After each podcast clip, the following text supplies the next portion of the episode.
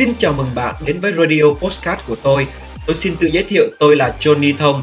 Tôi là một nhà kinh doanh, một nhà khởi nghiệp, một nhà điều hành doanh nghiệp và cũng là một nhà đầu tư trong lĩnh vực bất động sản.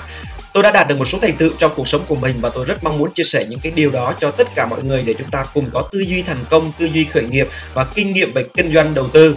Và hãy ủng hộ tôi bằng cách nghe radio của tôi ở trên các kênh podcast, Spotify và ở SoundCloud và bấm follow và subscribe kênh của tôi nhé để nhận nhiều những video bổ ích hàng tuần.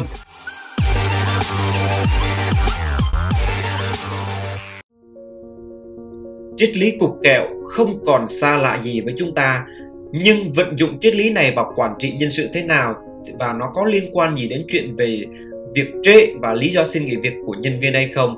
Và ngày hôm nay tôi sẽ chia sẻ cho các anh chị về cách ứng dụng triết lý cục kẹo nào để làm sao nhân viên của chúng ta trung thành và tạo hiệu suất tốt cho họ. Dưới đây là bài chia sẻ của một diễn giả khá nổi tiếng trong các chương trình về doanh nhân, doanh chủ, nhà quản trị, startup. Trong quá trình đào tạo hướng nghiệp và chia sẻ cho rất nhiều người, tôi thường bảo có một công việc tốt thường đánh giá dựa trên 3 tiêu chí: lương, môi trường và chế độ. Tạm không bàn về lương, bữa nay tôi sẽ bàn về môi trường, chế độ và triết lý cục kẹo. Thế thì triết lý cục kẹo đại khái thế này: khi bạn cho ai một cái thứ gì quá thường xuyên, nhiều khi họ không nghĩ đó là một món quà mà họ nghĩ đó là bổn phận, là trách nhiệm mà bạn phải làm cho họ. Đến một ngày khi bạn không cho họ thứ mà họ muốn nữa, họ sẽ lập tức trở mặt. Cũng như một đứa trẻ, dù bạn có bao nhiêu cho cây kẹo mỗi ngày, nó sẽ chỉ nhớ duy nhất cái ngày bạn không cho mà thôi. Triết lý tưởng như đơn giản lại là thực trạng xảy ra thường xuyên trong rất nhiều doanh nghiệp hiện nay. Ví dụ chuyện đi trễ của nhân viên, hầu như bất kỳ vị sếp nào cũng thường xuyên bảo nhân viên rằng hãy làm nhiều hơn, hãy đi sớm hơn, hãy về trễ hơn.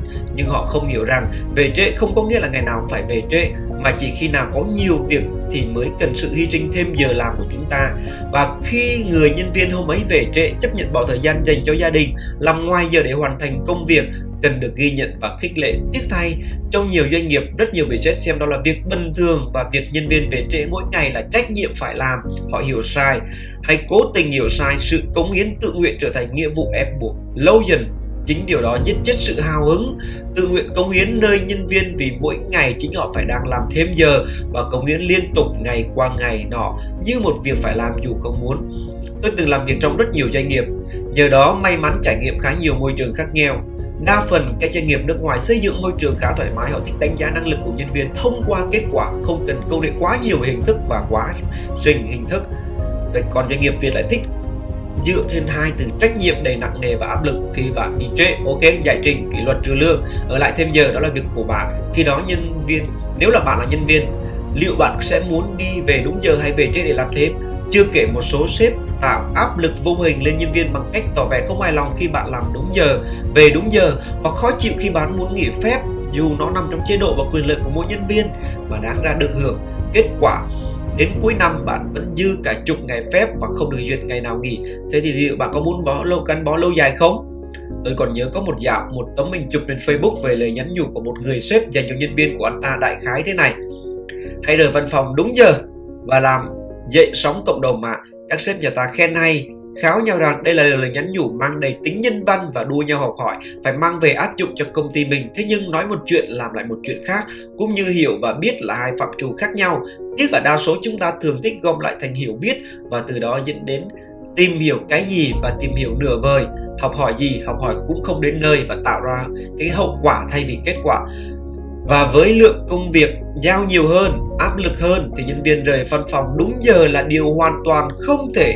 Và khi nhân viên về trễ thì các sếp lại đưa ra lý do rằng do tụi em không quản lý thời gian hiệu quả, không phân bổ công việc hợp lý, vốn nhiều đến mức vốn chữ công việc ngập đầu ngập cổ trở thành quen thuộc nên về trễ là đúng chứ tụi anh đâu có muốn. Tóm lại, lỗi là do nhân viên, không phải do sếp. Chẳng biết lỗi do ai, chỉ biết một ngày đẹp trời nhân viên tập tò nộp đơn xin nghỉ, lại tuyển đứa mới, lại phải đào tạo, tốn chi phí rất nhiều. Ở một cương vị một nhà quản lý nhân sự có tâm, có bao giờ chúng ta tự hỏi tại sao trong một số doanh nghiệp có những người gắn bó hàng chục năm, thậm chí cả đời, lại có những công ty thay máu nhân sự liên tục? Lỗi do ai? Do bạn, do nhân viên, do nhà quản lý hay CEO hay ông chủ? Hãy để lại comment bên dưới và hãy chia sẻ cái video clip này, cái radio này cho nhiều người biết và những người nhà quản lý đang gặp tình trạng này, và hãy ứng dụng triết lý cây kẹo này vào trong quản lý và điều hành nhân sự các bạn nhé. Và xin chào các bạn khởi nghiệp, những vị CEO, những người đang nghe kênh Johnny Thông ở trên radio.